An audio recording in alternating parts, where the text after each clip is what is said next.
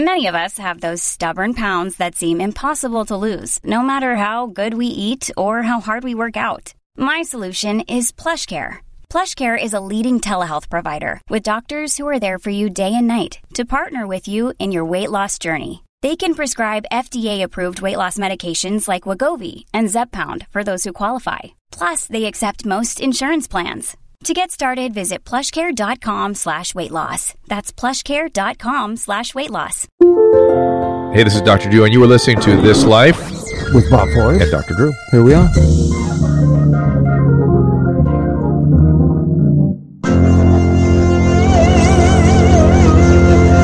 Ladies and gentlemen, boys and girls, gather around the Galaxy phone, the iPhones, the iPads, all the technologies. be. Eventually, they'll just be embedded in your forehead.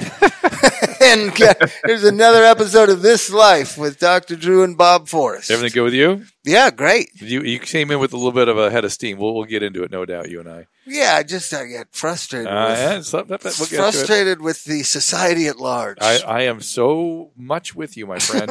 but let me get our guest involved with this first. It is Joe Lockett. He discusses politics and social issues every week on his radio show. You can hear him every Saturday on WYDE 101.1 FM, 4 to 7 Central Standard Time, I believe. Uh, policies and social issues, and of course, the opiate problem he gets into. You can follow Joe at, at Joe Lockett, L O C K E T T Show, at Joe Lockett Show. He's also at jlockettShow.com, Facebook slash Joe Lockett Jr. Joe.Lockett Jr. So, Joe, welcome. Here we are. Thank you. You. How everybody doing? Good. Good. So he's down in Alabama, right? Yeah. And the South has had a major run with this stuff. Oh yeah. Uh, Georgia, I've been a little bit involved with Joe, uh, I, and I've been impressed. They've been rather proactive. They they sort of see their priority as education and prevention, but in reality, they're because people that don't really understand this sort of think they can stop it, as opposed to Right. having to deal with it because because it's it's so pervasive now. Right. Well, you know, down here in Alabama, you know, the, the, the, the problem has run really rampant, Dr. Drew. Um, and the thing is, I think we're so late down here in the South, it's act really, Did you get a phone call? You know, you, something happened here. you know what you could do? Turn off the video part Yeah. portion of your. Yeah, the video just just aggravates might everything. actually take too much energy. You just turn off your camera and we'll just talk. Click on the little camera icon again. so Okay. so Alabama's is, is you were saying Alabama's a little behind. I think because in Alabama, I think, you know, uh, we was really late to acknowledge that we truly had a problem. Yeah. And, you know, when President Donald Trump and his administration started putting it to the forefront, then people started to actually talking about the problems they were having behind closed doors. And now it's a big problem because people don't know what to do. yeah.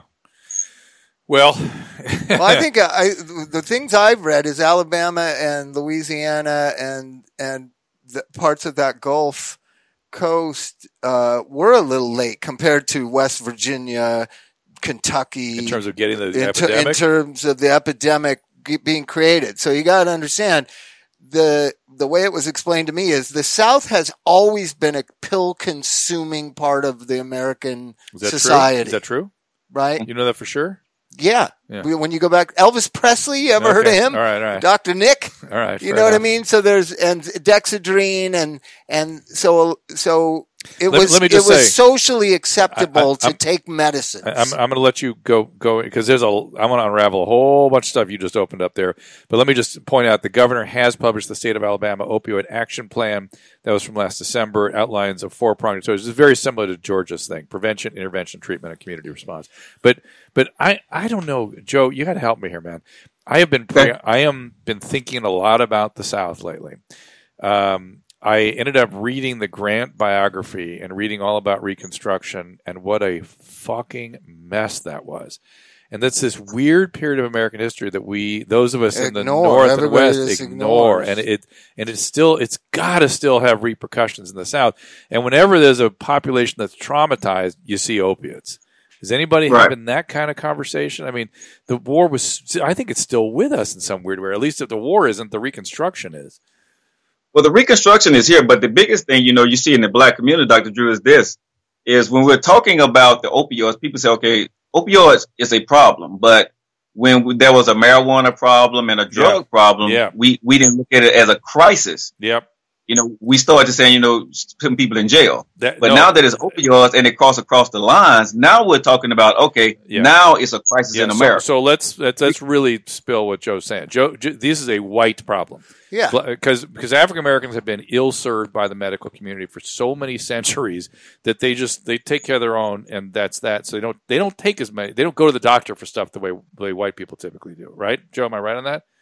Right, right. Yeah, certainly not for pain and things like that. And and it's evidence in the Purdue lawsuits that I read is that doctors, pain clinics were less likely to prescribe opiates to African Americans. but but there's a but there's a he's saying there's a bigger problem here, which is that why when it was crack and pot. That was well. That's a it's a criminal problem. That's that's bad people being All bad. right, you have to As ask your buddies. No, uh, listen, you and I never saw it that way. You and I never saw it that way, right? No, and the Rockefeller Act was created to, you know, that's the interesting thing. Marijuana is a different category, but but when there was a when there was a drug tsunami of death in the African American inner city community, it was a criminal problem. From crack, from crack. And we need a new law to put these criminals in jail for life. Yeah. Now that it's a I agree. white problem, all of a sudden we need to treat them with compassion Well, and, and what's even weirder, and what's- what's- understanding. what I think is even weirder about it, it was perpetrated by doctors. And so, it, why, why are those doctors? There's even another layer to this, Joe. And those doctors are all ethnicities. Let's face it. But the doctors were doing nothing different than the crack dealers in the inner cities. That's nothing my point. different. Yes, you got a new drug dealer. That's right. Yeah, I and and we go round and round about this. I don't know if you ever listen to our podcast, but I tend to think that you know Drew thinks it's the doctors were bad and the pharmaceutical industry was just doing their job of They were of- duplicitous. yeah, they, they were duplicitous, but they were not the.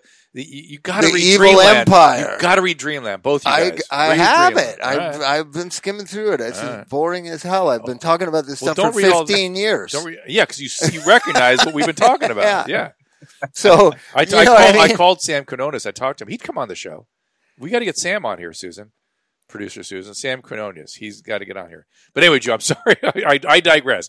Let- the- what- so, but Alabama does have a, a significant problem. I think ninth in the states, right? Because of its close proximity to Florida, there was people going over to Florida to the pill mills and getting the pills and bringing them back to Alabama, as far back as 2001, 2002, 2003. Right. But I think when, we, when we're looking at the crisis that is actually happening, like we said, it's 2001.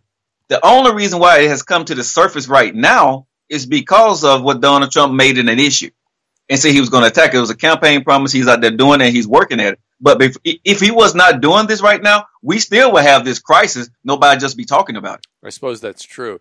It, it, although the Obama administration went after it pretty hard too. They they just didn't have the same kind of. You know, I went to the White House a couple weeks ago, and and it was all this secretary level leader. So the entire cabinet has been enlisted in this campaign. While while Mr. Obama, President Obama, I think was really just looking at the medical, you know, the VA and the Surgeon General. And by the way, the Surgeon General, you know what he issued? You hear what he issued last week, right? A a, a, a medical directive.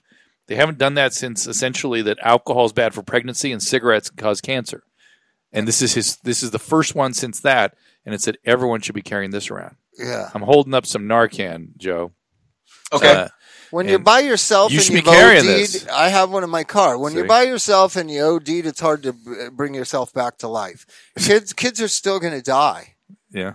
You know, you may reduce it a little bit. They thought 2017. I don't know what the Alabama statistics were, but everyone who's been on the on the ground floor of this thought we're going to see a we're going to see a, a downward slant in 2017, and in fact, it was a 30 percent increase in death. In deaths, but not in prescribing. So Yeah, but it's I the know. fentanyl. The kids are Yeah. using fentanyl that they buy on the streets now, I know it's bad. right? Terrible. So, what are the solutions? I, I think, you know, it's got to be something that's free because when you start looking at how many treatments it takes somebody to get clean, you're talking about four, five, six, seven, eight, nine. Even on a Medicare, Medicaid rate is still like five grand. So you're talking about $45,000 per addict times 17 million You're about to sing my tune here. nobody's going to pay for that.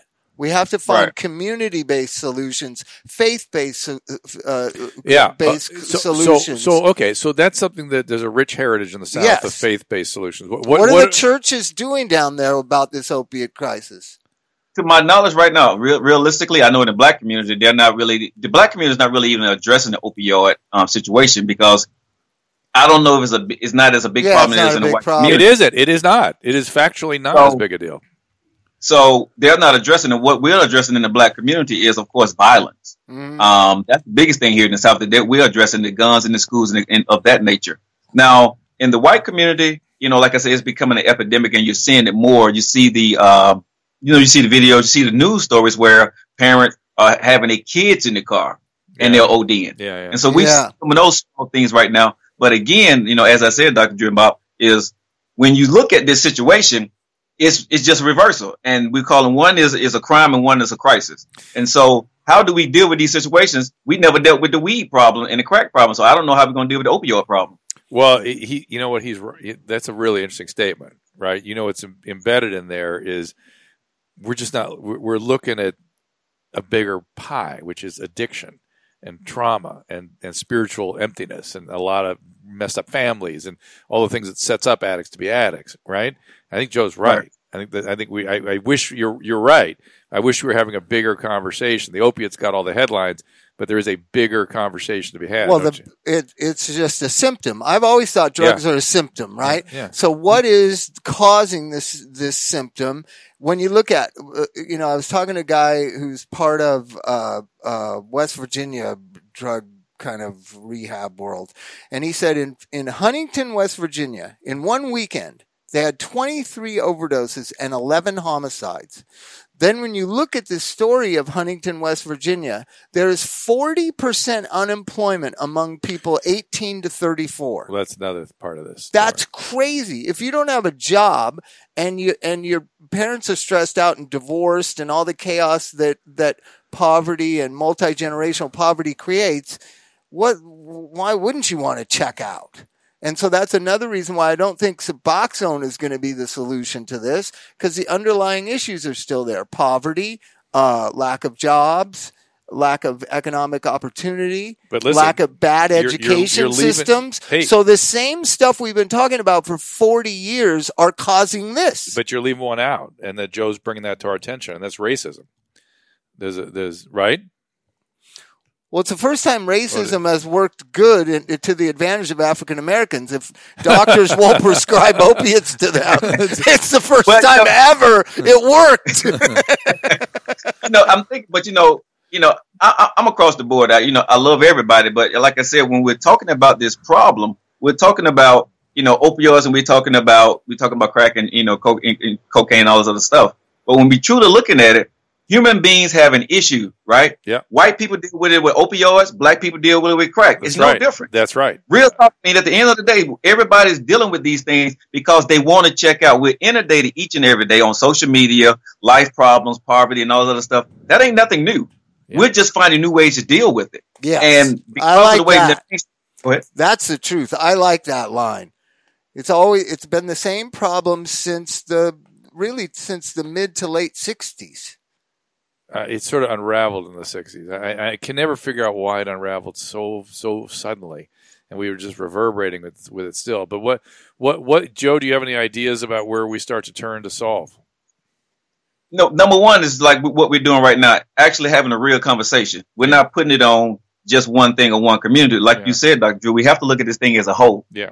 What is what is going on in the human race that is making people want to check out? Yeah, And then the other part of it is there are dealers. There's a doctor and there's a dealer on the corner. Yep. We got to deal with those guys. yep. Once you, so once you get the supply chain out of each community, then we can actually talk about solving the problems and taking care of the addicts. But as long as you have dealers, you're always going to have addicts because somebody's going to want to check out and somebody's going to sell. And there's there's sort of an uncomfortable layer in there too. In all the states that are making pot legal, the state becomes the cannabis dealer. And if- Right. if that if we're going to characterize that as a problem, then then that's dicey, Bob. Well, I just think we need real solutions to problems that we've had for decades and decades and decades, and that is a society that, Charles Barkley said an interesting thing a couple weeks or week last weekend. He said, you know, people need to look in the mirror and say, I'm a loser or my life sucks because of me. Yeah. Right? Yeah. And that's like something Reagan would have said. and now Charles Barkley is saying it. You know what I mean? Yeah. So we're all coming up with these, this, Yeah, we're we now- got to stop this victim mentality and this blaming mentality and then have real concrete ideas of how we can shift our society to better jobs, uh, truly better jobs, truly opportunity, but also uh, st- uh, hold people accountable, which I don't, I don't think we do. Right? Is I agree with you. I think you know, holding people accountable goes back to the home. Yep. When you look at how the way kids are being raised today, right? I talk about this all the time on my radio show that parents are not being parents; they want to be the kid's friend. Yep. right. And so you produce a kid that thinks they can get away with anything. Hence, you have, you know, a kid going out to a public addressing a police officer saying something he shouldn't say, right? Yeah. Making an action he shouldn't act, shouldn't do. And all of a sudden, you know, the police feel threatened and the kid gets shot. He ends up dead. Yeah. We have to go back to the foundation. Like I was born in the seventies. I had a mama and daddy. Guess what they did? They whooped my behind and they told me when I was wrong. I, they was not my friend. Mhm. If I, they knew what was in my room. They, when I got a car, they knew what was inside of my car. Parents these days don't even check their kids' cell phones. They don't check their kids' book bags. A lot of parents letting these kids get away. So we are producing a, a society of kids right now. What you see with the David Hawks and everybody, because they think that at the end of the day, that they can say anything and their truth is going to reign over the foundations of really what it takes to be a parent and an adult. But you said you have mom and a dad, so it's a it's a family. You know, it's intact. And, and there's a guy named Jordan Peterson who's a little bit of a lightning rod. People may not like him, but I'm going to bring him up. And he's a he's a you know academic clinical psychologist, and his position is that families without dads, if you don't have a some male figure around, whether it's a coach from school or dad or whatever, that that abandonment is felt deeply, and dad sort of represents society in the household. And if you are feel abandoned by dad, or you don't respect dad, or dad was not available in the right way to you, you start feeling that way towards society at large, Bob. That, Yeah. that- yeah. And so I think I think a big big crisis uh, right now. One of the one of the pieces of this is a is the dad crisis. We kind of have a dad crisis in this country, and we we talk, we think about it as healthy families or intact families, but you really get right down to it, it's like mm, it's kind of a dad crisis. Do you agree? Well, I see too many dads at school. you know what I mean?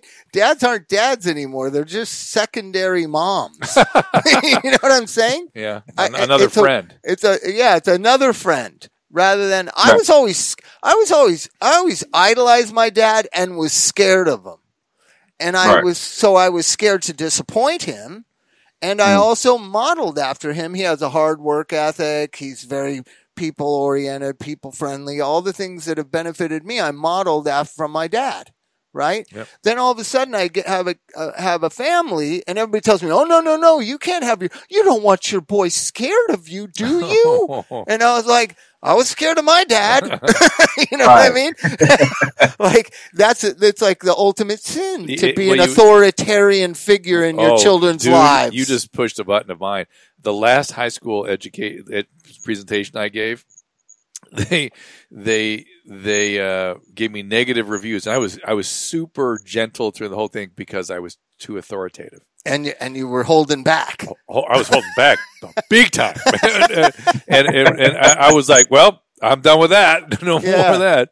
So, uh, And so or they said authoritarian. I was authoritarian. And I was So like, I'm- boy, you got the wrong dude. If that's authoritarian, oh, whoo. Tell, tell us, Joe, where can we hear your show? WYD, WYDE 101.1 FM on Saturdays, 4 to 7 Central Standard Time. You can follow me out there on social media at Joe Lockett Show at Facebook, Twitter, Instagram, and all that good stuff. So Joe, you know, it's exciting to have you on. Uh, You know, it's the it's sadly the 50 year anniversary of the death of Martin Luther King, right? Yep, last recently. And and you know, there was this great King special on HBO or something about how unpopular he was from 1966 No, I know. to his death I in remember that. 68. And it was because he was talking about the same things we started talking about real jobs, real opportunities, poverty, multi generational poverty. That's why I say when I watch this documentary and then I start thinking about now, we, nothing has changed in I- I- 50 I- fucking years. Forget 50 years, 150 years. I've been, re- I've been, I've been, I've been, ta- I've been thinking about the Reconstruction a and lot. anybody who War. brings it up is unpopular. You know what Well, I mean? Well, I, guess I'm very unpopular, Bob, because that's what I said on my radio show the other day. Because I'm like, you know, he fought so hard for you know for us to be not segregated anymore, and now you got kids in college asking for safe spaces. Dude, do you know that we wanted to be together? Now you want to be in a space where people look like you and be like you? Really? Think about what the hell you're saying. Seriously? That's Yeah, right. It's very, dis- it's very, I'm very distressed. I, I'm really distressed.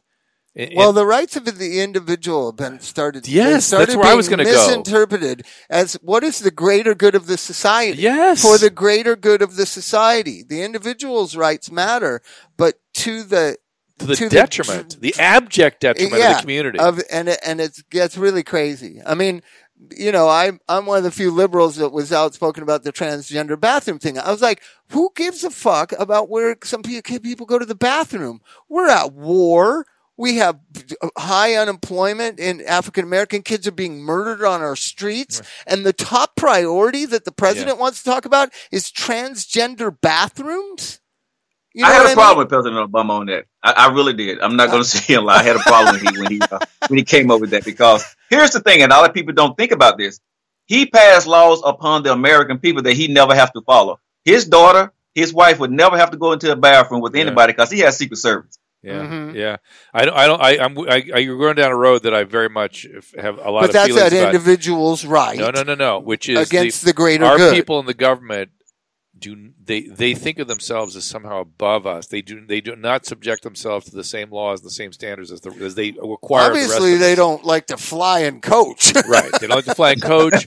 They they don't they don't they don't like to uh, have they like to have no disclosure agreements. They like to have sexual misconduct and then not hold be held accountable. But if they are, they want us to pay for it. I mean, this is this is crazy crazy ass stuff.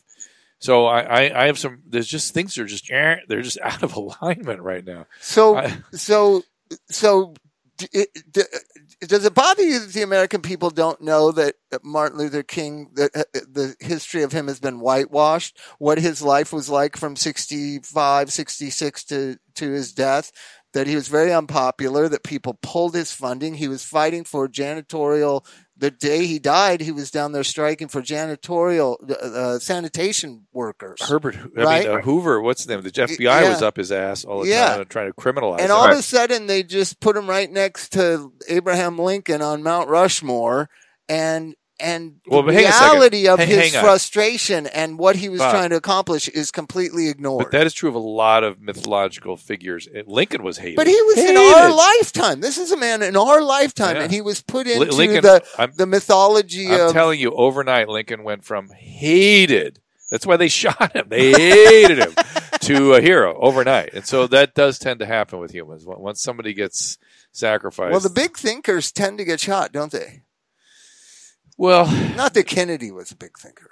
the the the big yeah the the people The big that, ideas yeah, people get yeah, killed. I guess I, I it's more than big ideas though. It's it's it's social fabric ideas. They're pulling at the social fabric, and people the guy Yeah. get weird about that. Yeah, Joe. Yeah, I agree with you. And uh, you know, to, to your question, Bob, you know, when I look at what Dr. Martin Luther King stood for, what disappoints me now is that we as a black community, we're still in the same space. If we had to boycott today, I always ask people, you want me to boycott? What the hell am I boycott to? if you, Walmart is owned by whites, banks are owned by whites, so we haven't did on anything on an economical level to be to take over ownership. And so in the black community, that was Martin Luther King was working on. He was working on the economic, and Uh, we but Joe, continue to want to talk about. I'm Go gonna, I'm going to push back on you. I, I think he would be delighted with the progress that African Americans make in business and professions. I, I think he would. I think he he would see it a little bit. I bet you he. would I understand what you're saying. I don't disagree with what you're saying, Mm. but I'm saying I think it, you forget how far we've come from what he was fighting for. Yeah. Yeah. Yes. Yeah. I'm just saying, in the black community as a whole, for me, when, when I'm looking at it and my kid, this is my thing, Dr. Drew. I don't want my kids and your kids to have the same conversation we're having today. it doesn't make any sense. Yeah. We have to do something a little bit different for the next generation. Yeah. And we're acting an ass right now because we're separating ourselves between politics and race, Yeah. and we're not making any gain. Any gain. Yeah, I agree. I, I, I we should uh, we should reframe the conversation. You got any ideas? uh, doing things what we're actually doing right now, um, and make sure that you know people can see that you and I only have a different. Uh, the only difference between you and I is our pigmentation, right? I bleed red, white, and blue. You guys do too. If we, if you, if I cut you, you bleed. So we want what's best for our kids. I had to understand one thing: in the black community, we do things different. In the white community, you do things differently. That don't make us different. It's just we grew up in a different area because we protest. You guys won't protest. Some things that makes me upset would not make a white person upset. And we have to be okay with that. Yeah. But we got to move forward past politics and racism to make this a better place for all of us. Hey, did that, speaking of that, did you see Bill Maher speaking up for Laura Ingraham last night? I Friday did. I night. actually watched Why? that before I saw it. I just saw that. Did- Yes. Did you see it? What was he saying? He was Yeah. saying, "Who's this kid? Like he just wants to bully somebody." And he's saying, "I'm finding myself defending Laura Ingraham, Yeah. who is a horrible person, by the way." but, He did, he did. but Yeah. but he's saying you can't have a society like this. We do, We just right now. bully everybody off of the pulpit because you don't like what they have to say. No, it's it's a it's a mob, and the mob is busy right now. I, I've really realized uh, that the mob is looking for a victim, and so it's Mhm. picking off pieces here and there. I know. picking this one, picking that I one. just wouldn't want to be Bill Maher's uh, Twitter feed but- today. but but here here's the Because deal. those, those But it- kids That's all are right. gonna those kids are gonna crucify but him. the, but the, I'm going to tell you, Martin Luther King was the victim of the mob in his day, and that's why, boom, that, that's what mobs do. They kill off and then they mythologize. That's what they do. So I think we're we're moving towards some sort of sacrifice, some sort of scapegoat. We have to be. That's what it feels like. I've seen this movie before, and they're they're picking off the guillotines are out and they're chopping off heads here and there, but we haven't found the big scapegoat. What yet. interested me is if they don't like conservative media, why don't they just do a whole boycott of all of Fox News? Right? Why pick on this woman who said something that was really innocuous? It really, it really wasn't, you know, it was crappy to say to a teenager, but it doesn't deserve the death penalty. Right. You know what I mean? E- I'm gonna tell you what, easy target because y'all remember now. A couple of weeks prior, she had what did she had? She had made an outrageous comment. That's her. She told job. LeBron James to do what? Shut up and dribble. Oh yeah, right. Oh right. yeah, yeah, yeah. She got away with that. So she got away with that. That was, by the way, And so way, she- that was way worse. that was way But- worse. She was- what she said about LeBron was way worse. exactly, but she got away with it. So that's why she figured that when she was doing this with uh, David Hogg, that it wasn't an issue because she really didn't say anything bad. She didn't go after him. She just said stop whining, pretty much. Yeah. What she said to LeBron James was really derogatory. Yeah, yeah, that's right. and so it, it just it's interesting and and I think that people in the middle I'm t- I'm trying to create this radical center the, so that being a centrist being a moderate is the most radical thing you can do in America right I just had a thing with Governor Kasich weekend uh, like a, last Tuesday Yeah, and you know he's a hero to me now. I mean you couldn't be mo- two more different people. But he mm. just represents so much so many more of the centrist ideas i grew up with and i think are are a pathway to solving problems rather than the liberals over here the conservatives over there. Let's argue put them on television watch it and choose sides. It is like a pit bull fight. Yeah. it's like an Amer- It's america has become dog fighting you know what i mean We love- and America like to see a train wreck. I mean, that's Yeah. what if you look at Jerry Yeah. Springer, you look at the Murray Show. Those things are famous. You can't name the last guest to be on either one of those shows, but why do we watch? It's a train wreck. He's right. So, It's well, the ones, So America the ones to see I a- like is who who is the person's father. You know, am I, Right. Maury Povich. Terrible. Right, that's what I'm saying. Mur- Murray Po- Povich, right? But Yeah. again, tell me the guest that was on the show last week Yeah. or anytime. Tell me one guest. Yeah, that's right. It, And it- so it- now, you know what's interesting now about that, You're saying major media is becoming that? it is that. It's been there Yes. for a long time. Wow. Yeah, But but let me Right let, let go even Go- go further. ahead, Doc. what Joe's making a really interesting point. It's like like mention the last the last guest that was outrageous on Jerry Springer or on Maury Povich, and now do this. Tell me the last outrage that Donald Trump committed before this latest one. Oh, I know. the same exact thing. It goes It's the same and over exact and over thing. again. It's Exactly. the same, same phenomena, which is we're just we're just into this sort of hysteria all the time. How did it happen? That's I can't. How did it happen that we're talking about a porn star constantly? And you we know, are I, not. We are I not. a- you you brought it up, but CNN is. But well, so is MSNBC. so is so is Fox. I watch Fox. Fox is talking about it By too the way, I because know. it's I become the news. I know Stormy. Well, here's the thing. I have a real problem with the word, word star. Like doing porn, just because Yeah. you do porn doesn't make you a porn star. She she was. But they any but anybody who does porn now is a porn star. right by definition, It's a weird thing. Yeah. You Well, know, you guys struggle becoming rappers these days, and you know, and making a whole bunch of money. So, it, again, America loves to see the train wreck. Oh, by the way, You know, somebody- Car- Cardi Cardi B is my new favorite human. Oh, really? Exactly. She's my new favorite. I'm not kidding. She's like, "What are you doing with my taxes?" I was like, "Cardi, go." She, Oh, what she's are you doing with my taxes? Because she's making a lot of money, and she's like, "Where's this going?" and I, I'm like, "I want to elect her to office." My money going right. yeah. So where you know, Alabama. Uh, what is what do Alabamans think of Doug Jones? What do they think of it? You know, he he won overwhelmingly with the uh, black community. Yeah. Uh, right now, a lot of the blacks are still waiting to see what Doug Jones is actually going to do in the Senate. So, you know, right now he's kind of riding the high wave because he actually went in um, and talked the talk. But now, we, um, a lot of the black community, especially the, the Democrats, are saying right now, is he going to walk the walk? Um, I think he's going to go up there and play the game. Myself personally, um, I wasn't a big fan of Doug Jones because I think he was just selling the sauce um, to do what had to be done. He saw open and he took it. Yeah. But we'll see. yeah. Interesting. And so that's the thing that Barkley brought up in that CNN interview, which is the black community has been told vote Democrat, vote Democrat for 50 years now. And you're saying, and he's saying, nothing's changed in the black community in 50 years. If anything, it's gotten worse. So why do the Democrats continue to believe they have the African American vote? Election after election. Do, do you feel some of the stuff like that? Is that what you guys are talking about? Well, me being a Republican, you know, um, when I look at the Democrats, the reason why I left because I feel, you know, you're no longer serving me, you're Yeah. selling me, Right. and so you take me for granted. Well, they're using. Now, on the they're also side- using using the black community to maintain their power. hmm Exactly.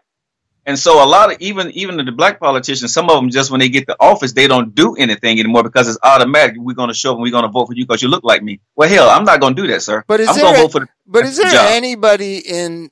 Do people really in West Virginia believe that coal jobs are coming back? There's, it's not a coal world Yes. anymore. Yes, my wife was just up there for the last four years, and people actually believed uh, Donald Trump said he's going to bring the coal jobs back. And I'm like, dude, have you lost your mind? Well, well, isn't that sad though? Isn't that so? You know what I mean? So both sides Bob, lie. It's the train wreck. It's the train wreck. People love the, the thing of hope.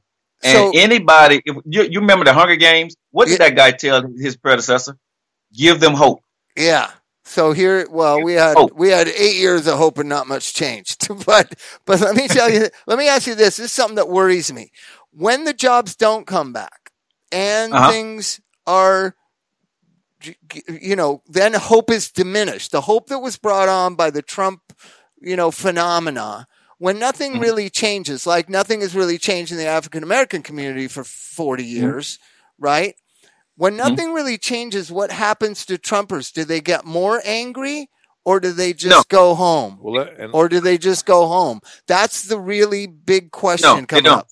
No, what happens is you can just look at President Obama for the last eight years. The people who love President Obama, good, bad, ugly, and different, guess what? They love him today. yeah, And that's the exact same thing's going to happen with Donald Trump. Good, bad, and different. They can be flat broke, but that's my dude. I love him. He I- did the best he could. yeah. He come the community, the White House, Joe's the Senate, the Congress wouldn't work with him. yeah. I think Joe's absolutely right. And but here's the more interesting question: What if things do start to work out a bit? And what are those people that hate him going to do with all that anger? Who are they going to scapegoat then? They're going to find somebody else that they can love because they're not going to like Donald Trump. Well, they're gonna, they're going to want somebody to scapegoat. Yeah. They're gonna, they're going to want somebody scapegoat. Hey, we got to take a little break. Joe, hang on one minute. We'll be right back. I want to mention our friends at Bergamet Sport, a supplement that provides all the cardiovascular benefits of the original Bergamet, but with additional additives designed to aid athletes and those with active lifestyles. Bergamet Sport is recommended and used by professional and college athletes throughout the world, helps them improve stamina, reduce recovery time, and muscle inflammation. Bergamet Sport is informed sport certified so athletes can feel confident that it's all natural and it has been banned substance tested. But even if you're not a pro athlete or just getting a workout once a week or so, Bergamet Sport is still worth a try. It can help you work out harder, recover easier, without worrying about being sore or tired the next day. I've used the products myself, I've recommended them to patients, we use them in our family, and I've done so just as physicians and cardiologists around the world have done. And Bergamet Plus is excellent for what's called non alcoholic fatty liver disease, which has just passed all other forms of liver disease in terms of causing cirrhosis. So it's something that is so it's something that is a major health issue presently and needs to be paid attention to. For a limited time, our listeners can save 10% on their order by entering code DRDREW at checkout. That is DRDREW, all one word. Try Bergamet Sport for yourself. Visit bergamet.com. That is B E R G A M E T.com. Or just click the Bergamet banner at drdrew.com. All right, we're back, and we're talking to Joe Lockett at the Joe Lockett Show. Uh, Joe has his Facebook also. It's uh, facebook.com slash joe dot joe.lockett. No, send them to my Joe Lockett Show fan page. All right, It's there just you Joe go. Lockett. Joe There you Lockett Show fan page. And and what's what's we're, what's ahead for you, Joe? What, what do you sort of see? What do you, what do you want to do? About Well, I mean, do you want to expand your shows to get your show? Do you want to? talk about my, You, yes. is are you my- motivated? my- I'm wondering if you're motivated to make a difference. Is this sort of what preoccupies you? You want to you want to help solve these problems? Yes, with my radio show, what I do do is, you know, in Birmingham, Alabama, I'm the only black conservative talk radio show host here. Um, so my goal is to make sure that we can have the the honest conversation. I call it TC Tough Conversation, um, and move this country forward. I want to put my show on a national level. I want to be syndicated. Um, I also have a TV show that comes on Monday night too. Um, so we're working on getting stre- things streamed and all that stuff. We went from six o'clock in the morning on Saturdays to four o'clock in the afternoon, and became the number one talk show here on Saturdays. Great. And, and who who comes in? Who, what kind what kind of dialogue you having? What what what's you know what what's it like? Well, yesterday actually we had uh, uh, Pastor Mark Burns. He was on the show. We've had Michael Lohan on the show. Uh, we usually talk about all the different this, um, the social issues that happens and a lot of the poli- political issues that happens. Because on my show, I'm a Republican, but my co-host, guess what? They're Democrats.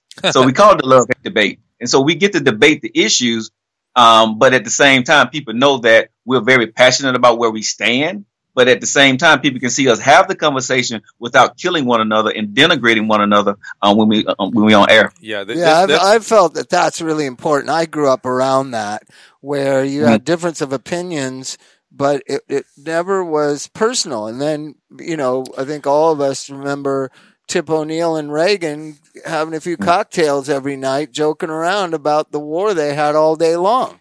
Yeah, they respected one another. they did not. There's no respect. well, there's also this weird projection, which is if if some part of me that I don't like is sort of toiling around, I'm going to project it onto you.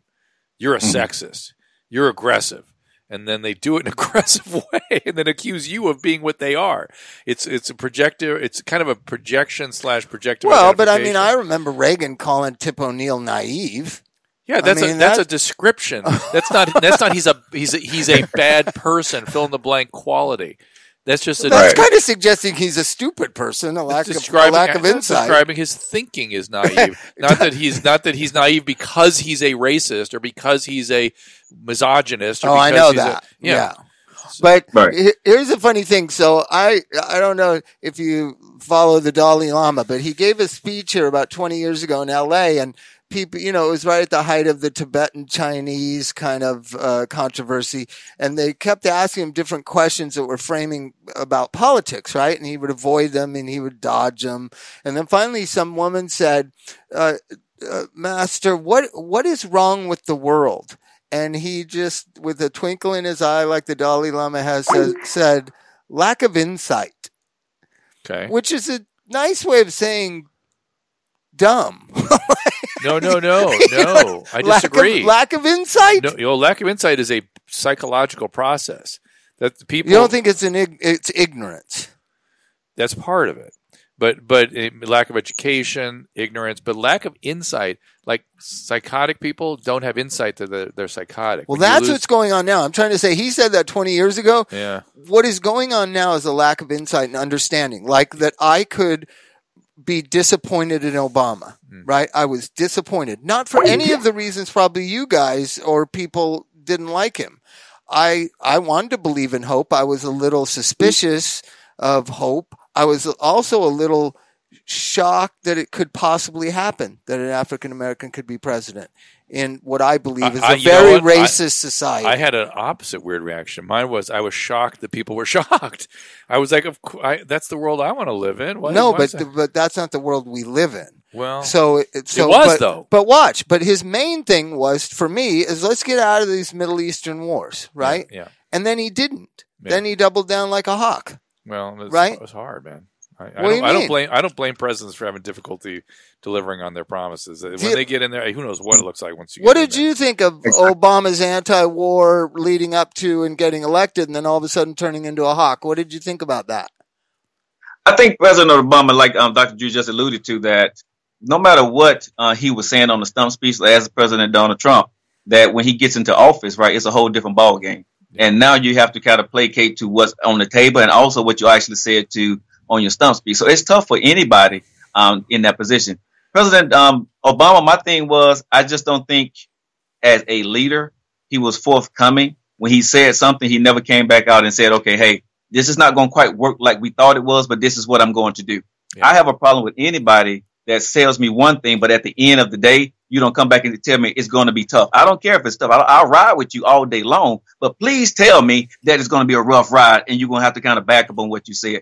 Presidents have a, a tough time saying that. Okay, Yeah, so agree with you, but- so in this last point of this, so Trump is talking about pulling out of Syria immediately, No, hey, right? Bob? If he Don't does, listen to him when he talks. I, I'm not kidding. It, it's all it's all negotiated. You don't know what he really wants. You really don't.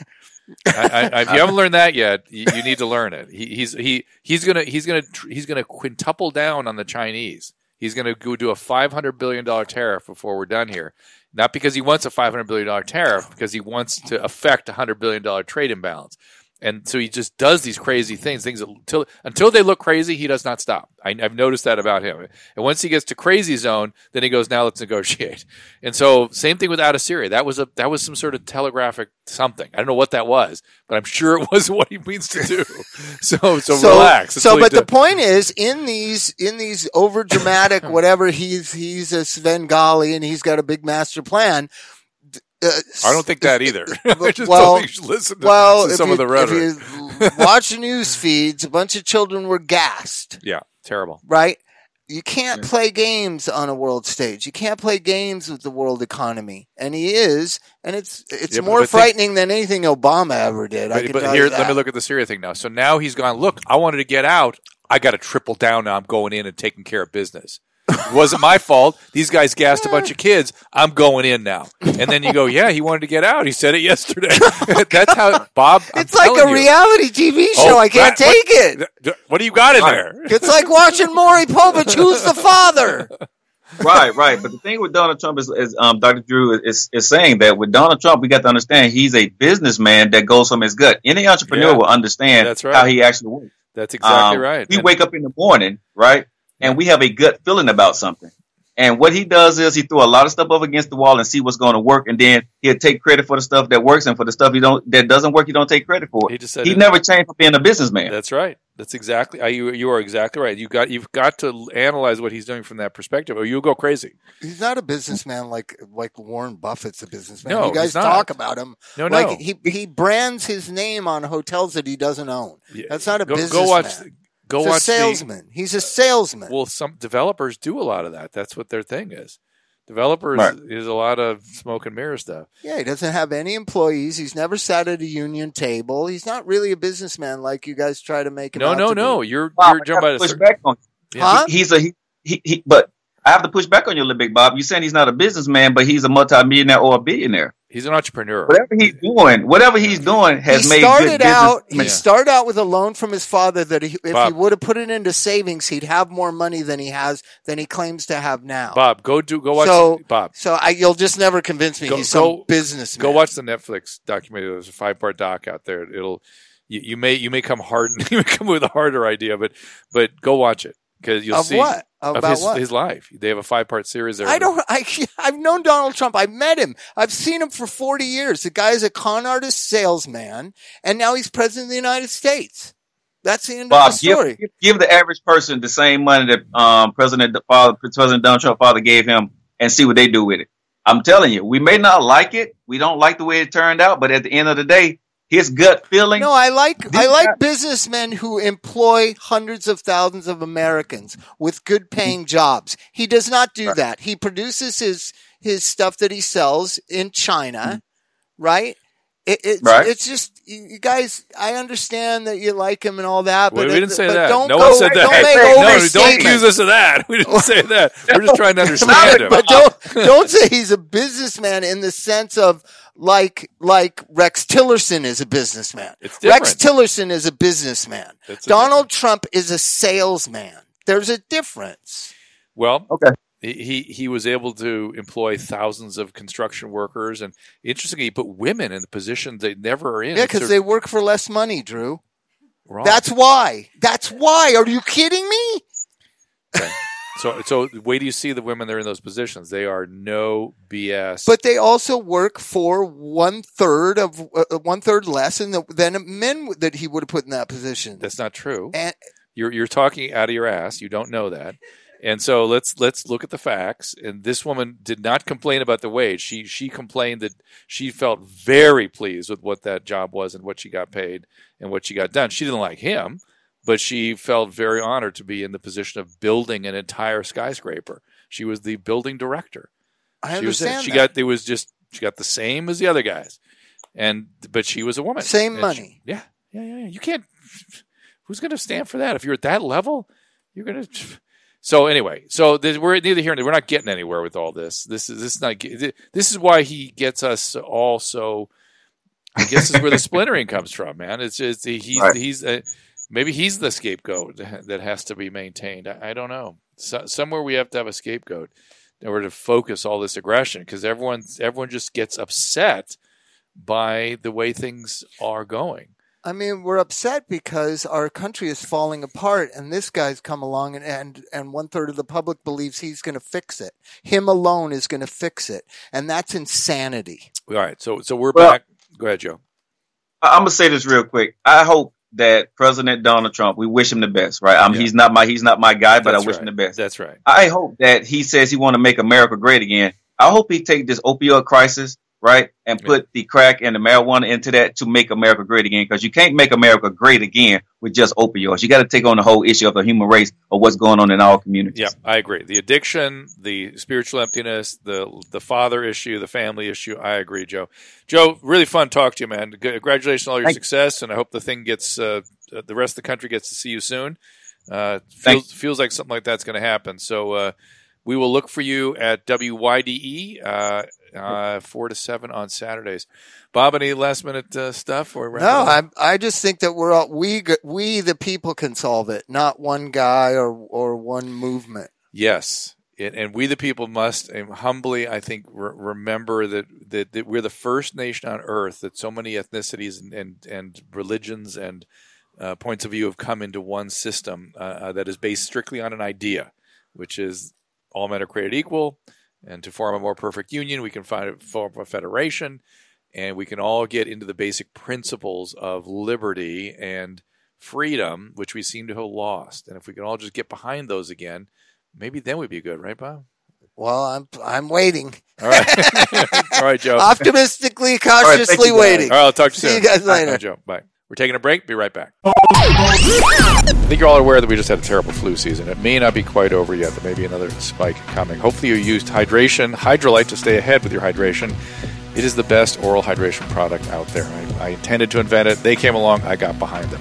Even if you avoid the flu, stay hydrated. It sounds simple, but it's not just about drinking water. It's about getting fluids, getting the right kind of fluids, particularly if you're working out regularly, running, that sort of thing. Beauty of Hydralyte is whether you're sick or not, you can absolutely benefit from the proper balance of sodium, glucose, and water. And of course, Hydralyte does this better than any sports drink. And water alone, that's a different issue. Hydralyte comes in great flavors like orange berry lemonade, available in a pre-mixed drink, a powder, or what I like, the effervescent tablet you can simply drop into a glass or a bottle of water. Compared to sports drinks, Hydralyte delivers you up to four times the electrolytes with 75% less sugar. That's right. Hydralyte solutions are appropriate for all ages, and each bottle or package includes easy to follow dosing instructions. You can find Hydralyte at Rite Aid or at hydralyte.com slash DRDREW. That's Dr. Drew. For a limited time, any listeners can save 30% on Hydralyte. Just click the banner on my website, drdrew.com. Use the code DrDrew18, that is DRDREW18 at checkout, hydralyte.com slash DrDrew, and use the code DrDrew18. Same episode with Michael Lohan. Hey, Michael. Oh my God, I'm getting PTSD. I feel I'm know. sitting in the same All right, so let me let me do some intros. Of course, we're talking to Michael Lohan. My uh, Bob and I worked with him uh, a few years ago now, and he's It's been a uh, while. active in the industry since. Uh, he, I I- where should I start, Michael? What do you want to promote? Uh, it's not about promoting anything. I'm just here to talk about where the industry is and you know what we're doing It's to create toilet. awareness and It's in the educate toilet. public. He, listen, Mi- Michael. Michael has a thing. Look, much like you, Bob. Michael has a thing called Recover or Die. Yeah, I saw that thing. RecoverOrDie.com. I think it's a great saw idea. that. Yeah. Very subtle, Michael. well, it's it's a bare, it's a harsh reality, isn't it? But Yeah. I met I met some people that knew you at this uh, conference in San Francisco a, a couple months ago, and um, they're in this sober coaching thing, right? And sober sober coaching, right? Could you Probably explain? Ca- could you explain to us? Because Drew and I are confused. It just sounds like a sponsor in AA to us. But what is sober coaching? Because I know you know a lot about it. Well, basically, you're right. It is. It's like a sponsor in AA, but they're with you all the time. I had a client. Of course, I can't say his name, but he was a very high-end individual that was actually dating my daughter, and he needed a sober coach, and I got him a sober coach. That person actually lived with him day in and day out for, I'd say, about five months. Here's where I get a But little. we can't do that for 17 million people. That's right. There's that, and No. and it, where it gets me a little dicey is that I've seen sober coaches use with the patient. I've seen that happen. You got to have a really good sober That's coach. rock and roll sober coaches. I've seen it a lot, though. I've seen it a lot. but but no, but it's an organization. There's like these nonprofit organizations that are doing it too. The the gal that I met from Texas, and seems to me, and we met people in New Jersey that go to the emergency room when an addict ODs and kind of mentor them or kind of. I don't know. I don't. I don't understand because it's part of President Trump's initiative. He believes Well- because Governor Christie believes in this sober coaching model, and I just don't know how it plays out in a Medicaid way. You know well, what I, I, mean? think I think when they're there in the emergency room and there's people there to give them direction and help them, because most people, as you well know, they go to an emergency room when they overdose. They get them, they give them Narcan or whatever, and then they release them, and they're out on the street using Yes, again. yes. So there is a, there is a gentleman in New Jersey, a Michael, very Michael, a well, right? Yeah, I'm sorry. Michael, his name is.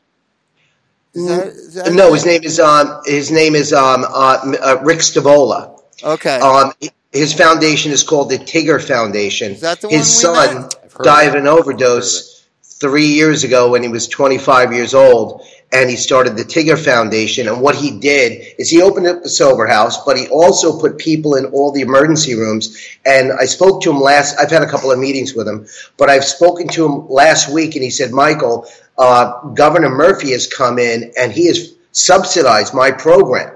He has actually put people. He's paying for these people to be in there now. But listen, do you really think the answer? That's the answer. No. I mean, expanding treatment, uh, treatment centers, which obviously has, hasn't been working, or TV commercials, or now this thing that the Surgeon General said. I mean, Mr. Adams said that we should give everyone Narcan and o- overdose kits. Yeah. Is that the answer? Is the answer getting people after they overdose getting clean, or is it in educating them and getting them help before this happens? Well, for sure, you know, prevention is a big deal. But but I, I Bob tilted at something before before you started speaking, which was, you know, who how can you possibly you can't possibly pay enough professionals to take care of all the sick addicts out there. So why not mutual aid society? Well, that's why I'm- why I'm- not twelve step? Well, I'm, I'm really I'm trying to get to the root of why this sober coaching thing is AA and NA not working? Is NA and AA not doing their job? I believe that's possible. It, it's well, I would argue that we need well, we need more of a warm handoff. And So we need people from people bringing people to twelve step. There's all this literature that shows if you have somebody that comes to the patient and goes, "Hey, man, I represent this group. I'm here. Let me take you to a meeting." It's a vastly different experience than you giving them a pamphlet and saying, "Go to AA." Very different. So the warm handoff has an entirely different impact. And then once there, remember the coach is trying to create motivation. In AA, it's strictly a program of, atta- of attraction. Yeah. So we're relying on the patient to start to do their thing, which we know that could that can be a bit dicey. So do you understand what I'm I'm trying to figure out how this sober coaching thing works in the Trump rollout against the Bo- opioid Bob, ede- Bob, it, epidemic. Bob, it was not mentioned, not once. I, I was there through the whole rollout. Not one mention of that. And I was actually bothered by it. It's not in the plan. Well, and neither is abstinence-based treatment. So what is in the plan? Well, What is in the plan? I just said what's in the plan. He wants to he wants to increase serv- treatment services. He wants to do TV commercials. No, but what treatment services? Because that's not what I heard on the call. The treatment services weren't abstinence-based; they were MAT services. They want to enhance unfortunately, that's medically assisted treatment. Suboxone. medication Yeah, sub- assisted. Suboxone. Yeah. But we know what happened with the methadone program. I mean, I, I had a conversation with Dr. Drew about um, about NAD.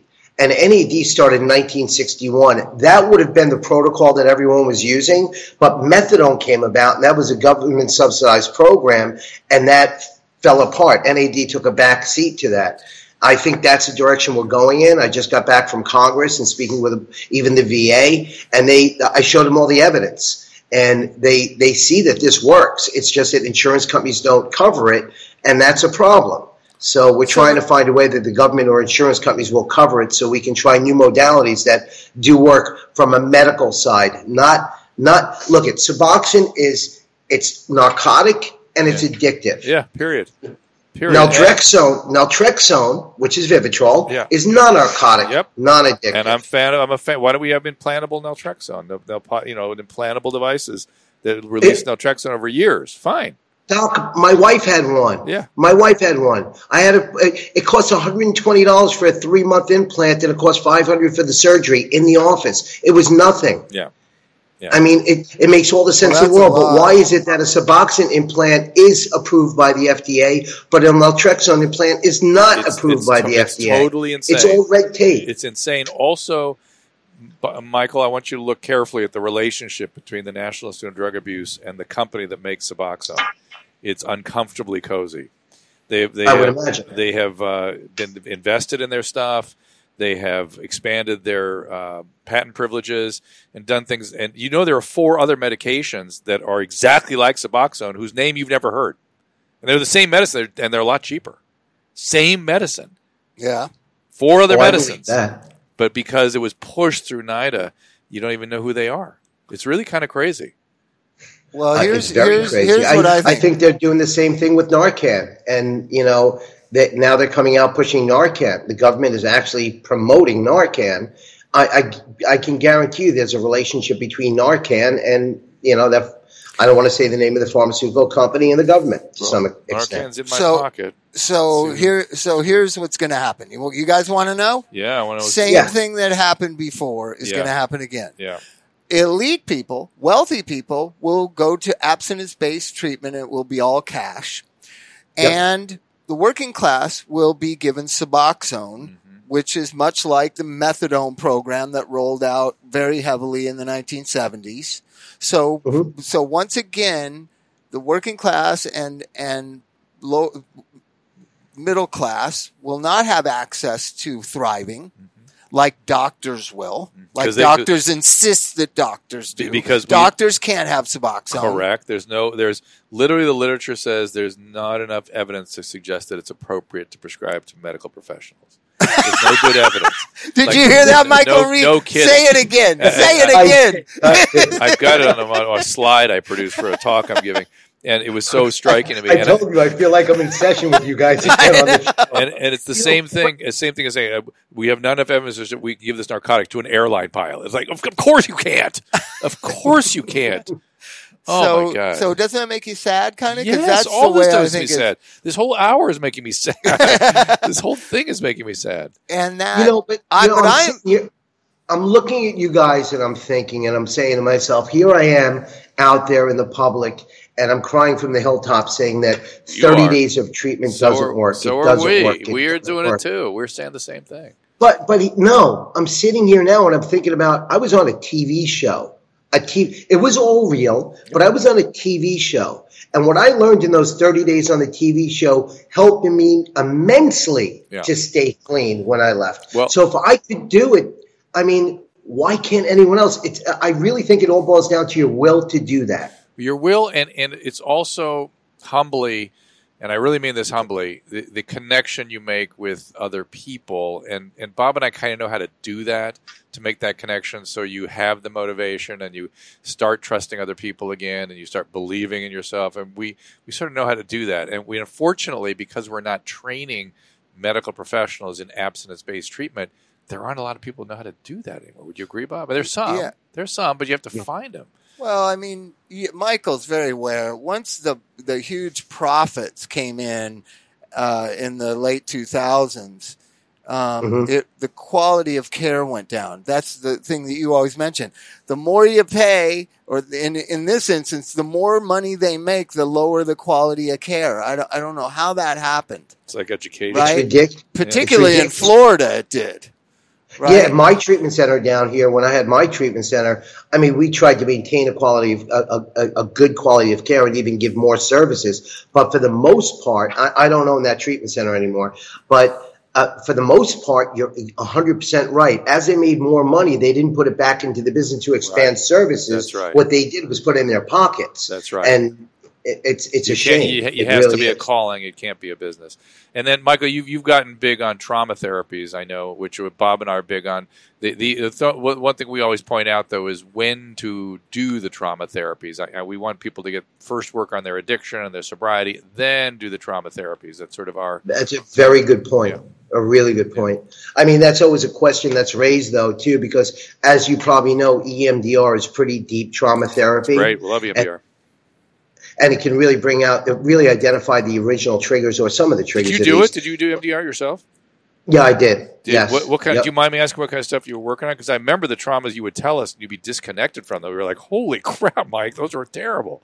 Uh, yeah, a lot of a lot of things came out that came out had to do with my dad. A lot. Well, you you guys were Oh. trying to kill each other. Yeah, I, yeah. that was that was you and you. I would go like, Mike, that's so traumatic. You like, no, no, that's just Long Island. That's just Long Island. I, I saw it as normal. You know, That, well, that I- is Long Island. I know, yeah. It may be it may be routine on Long Island. It is definitely not normal. No, no, and you know I realize that now, and I see a lot of that in people I deal with. But you know, I just like I said, things that we're talking about. It, being in the treatment industry, I was able to cater to 20, 30, 40 people at a time. Yeah. But doing what we're doing now with a movement like Recover or Die, we're, we can reach the masses now. And what better way? Let's face it, most of this all starts with our adolescence and our youth. It's getting younger and younger. Yeah. Why shouldn't we try to nip it in the bud at that age instead of waiting for someone to be in their late 20s, 30s, or 40s when they already have a job, they have a family, they have children, Yeah. they have so much responsibility, and there's so much collateral damage. Well, age- so I think Yeah, age I'm eight, sorry. age eight, and age fourteen are, are critical windows, particularly in the males, age 14, 15. So if you can get Right. at them, then uh, you know, th- then you can start to change the tra- trajectory of their launch. You know, that's the idea. And Right. uh, and I think what you're doing, but well, I know how much you love music. I think we all know how much you love music.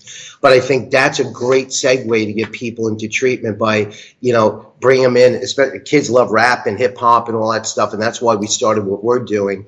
And I'm sure, I don't know what kind of success you've had with yours, but I know you run a treatment center now. It's probably a darn good one, um, based on what I, my experience with you. But, um, and I know Aaron and he's a great guy. But, um, you know, I just I just want to appeal. I want people to understand that there's other things out there, like Dr. Drew just said. There's other medications besides Suboxone that are cheaper and they do the same thing. There is NAD. Vivitrol is great, but you have to know when to use it and how to use yeah, it. yeah.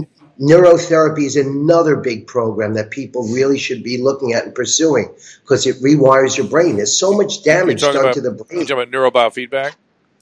Yes, Yeah. and TMS especially. Yeah. Transcranial magnetic stimulation Yeah.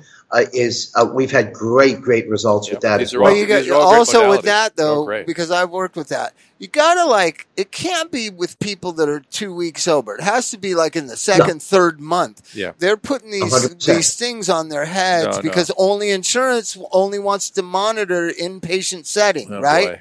Right. So they're putting No, it you on. They're putting them on 100%, two and- weeks sober. Like the Uh. people aren't even detoxed yet. No, no. A- and insurance doesn't want to really pay that reimburse that much for it but the reason i think it's so important is if you do at the beginning of a session you do a brain map a brain paint and you can actually show their progress and how they're healing Yes. so we're, right now what do we have bob we have alumni alumni uh, divisions in, in treatment centers and they Yeah. call up people five months out and say hey are you still clean and meanwhile they're snorting a line and drinking and smoking a joint and they're like yeah i'm still doing great And Right, you don't right. know you can't monitor them That's but when you have this physical and- and you have this this chart in front of you where you can show that the brain is healing you know they are getting better Yeah. Mike, I'm inspired by you, man. I'm so glad you're doing well. And uh, Well, you guys, listen, you guys were a big, big part of it. And you just said a support system is so important. Most people that go to treatment, if they try to call their therapist or call the owner or call someone and say, I need to talk to someone, they're unavailable. Yeah. Bob, Dr. Drew, I I mean, whenever I tried to call you, you pick up the phone, you text me, you respond. I want to say to everyone out there in the industry, it's so important for you to show the people that were your clients the support they need and show you're available and you care to them because they they lose hope when people don't pick up the No, phone listen, and show that they a- care. It's an interpersonal disease that has an interpersonal solution. I really believe that. Well, Right. Mike, thank you so much, buddy. Uh, is there a website you want to send people to or anything? Um, just recover or die. Um. Recoverdie.com. We'll look It's for you. really that simple. There are two roads, and one leads to death, and one leads to recovery. Yeah, recover or I die. love that, I like. Michael. going to come to Temecula and I'm going to set up right in front of your place and I'm going to blast it. one way or the other. That's All right, funny. all right, buddy. Take care of yourself. Great to see you. Stay in touch. God bless. I love you guys. All right, Take Michael. care, Michael. All right, buddy. And uh, cheers. Uh, and a reminder if uh, you like the show, tell a friend. We appreciate you all. Uh, we appreciate your feedback. Go to doctor.com slash survey. Answer a few questions that can help us continue to make the show better and better. Maybe just five minutes of your time. Again, doctor.com slash survey. Uh, and uh, please also go and click through at the same website, doctor.com, the Hydralyte banner. You get 30% off your purchase with the code DR, D-R-A-W-18, Dr. Drew 18. It used to be Drew 18, now it's Dr. Drew 18. Uh, we love this product, and Hydralyte obviously is something that I wanted to have invented, and I they got there first, so good on them. Uh, we have also special prices on Bergamet, the Bergamet banner at doctor.com. We will give you a discount with that as well. Uh, and stay healthy in 2018. Remember, al- a non-alcoholic fatty liver disease becoming the number one source of uh, cirrhosis, and Bergamet has some excellent uh, uh, results on non-alcoholic fatty liver disease.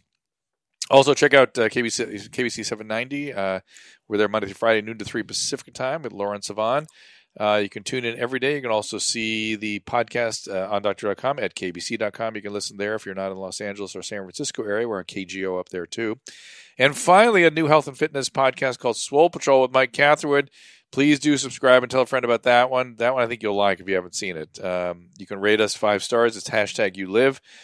All right, there's find us on Twitter at Dr. Drew, at First Lady of Love, Do you at ever Rehab Bob sleep? Forrest. Do you ever sleep? I, I like my work.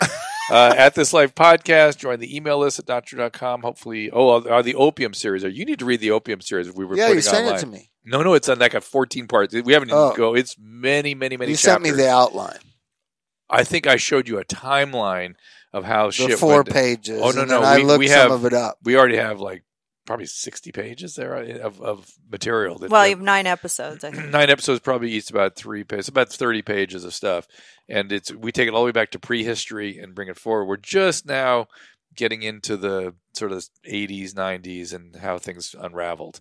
Uh, but we we brought it all the way from the Civil War. It's all on the website. It's on the website at doctor.com. Yeah, What are you doing?